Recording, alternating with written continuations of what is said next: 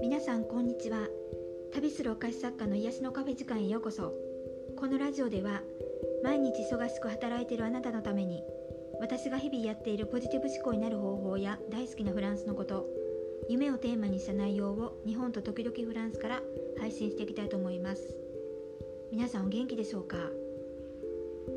えー、先日の水曜日に私のオンラインのコミュニティのみんなと企画したクリスマスイベントを開催したんですけども無事に終わりました。みんなのやりたいと思ってることを実際に形にしてみたんですけどね。あのアウトプットしていくっていうのはねものすごくやっぱり力になるなっていうふうにね思いました。こう新しいこととか挑戦してみたいと思ってることをやっぱり悶々と考えてるだけではもったいないですよね。こう自分の才能ってやっぱり行動していくから芽が出てくるようなものなのでまあ皆さんももし、まあ、それが体感できるようなチャンスが目の前に来た時はねあのどんどん迷わずに行動してほしいなって本当に今回のことで思いました、まあ、このラジオを聴いてくださってる方でご参加してくれたお客様がいらっしゃったら本当にあのありがとうございました。たね楽しいことが企画できたらいいななんて思っています。今日のポッドキャストのテーマは、えー、人生に変化を起こすために環境を変える。こんなお話をしようと思います、えー、何か変化を起こしたいって思ってる場合にあのまずは自分の周りの環境を整えていく必要があるんですけども、まあ、例えば、えっと、仕事の例を出そうかなと思うんですけど今の職場が嫌でその環境を変えたいって思ってる場合まずやることっていうのは、えっと、やめますっていうのを上の人に伝えることだと思うんですけど実際あの辞めるってことを伝えた後に引き止められるケースがあるんですよね。こう辞めますって言ったのに引き止められるっていうのもあの私も経験してるんですけど実際こう引き止められてでその時自分がちょっと納得しちゃうんですよね。で納得してしまってまたその職場に居続けてでそれでまた気持ちがしんどくなってで辞めたいっていうのをまた伝えるんだけどまた上の人に引き止められてっていうようなケースってまあ聞くんですよ。で実際に私も、まあ、新入社員で働いた時にあの3回ぐらい引き止められてで結果辞めずに居続けたことあるんですけど、まあ、この頃の私の思考と今では全く違うので昔の自分がよく見えるんですけど、まあ、一つ言えることはなぜその職場を辞めたいのかっていうのが今思えばすごくぼやけてたんですよ。こうただ忙しいから嫌だとか、まあ、人間関係が嫌とかえー、仕事と家庭を両立する自信がないからとかまだその時にはやってなかったのに、まあ、そんな感じのことを思ってて、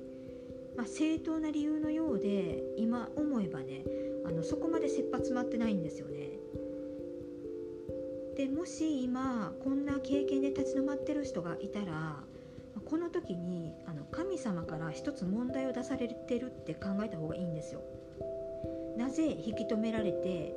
自分は引き下がったのか？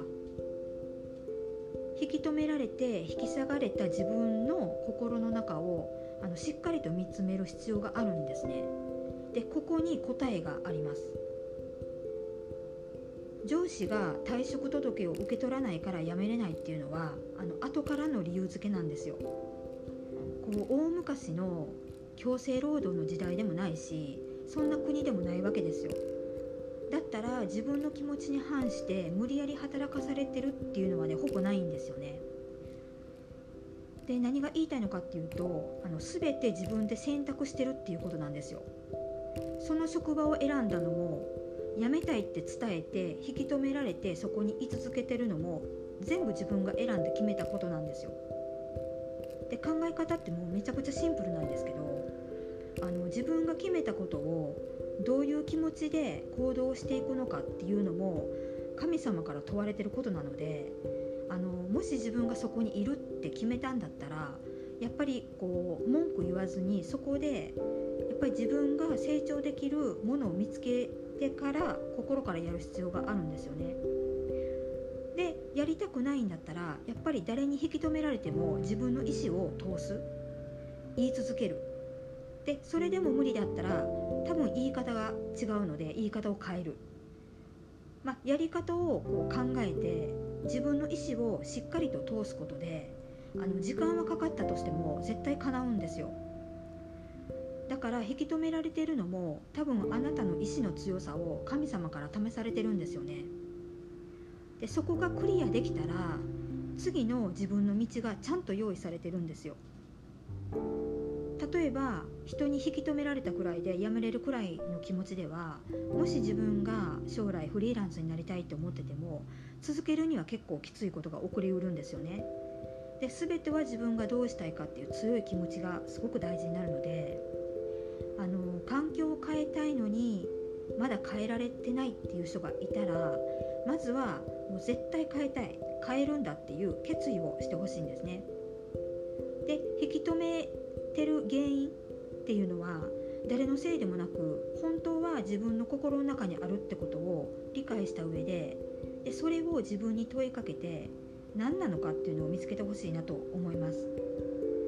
環境はね絶対に変えられます。はい今日はこんなお話で終わりたいと思います。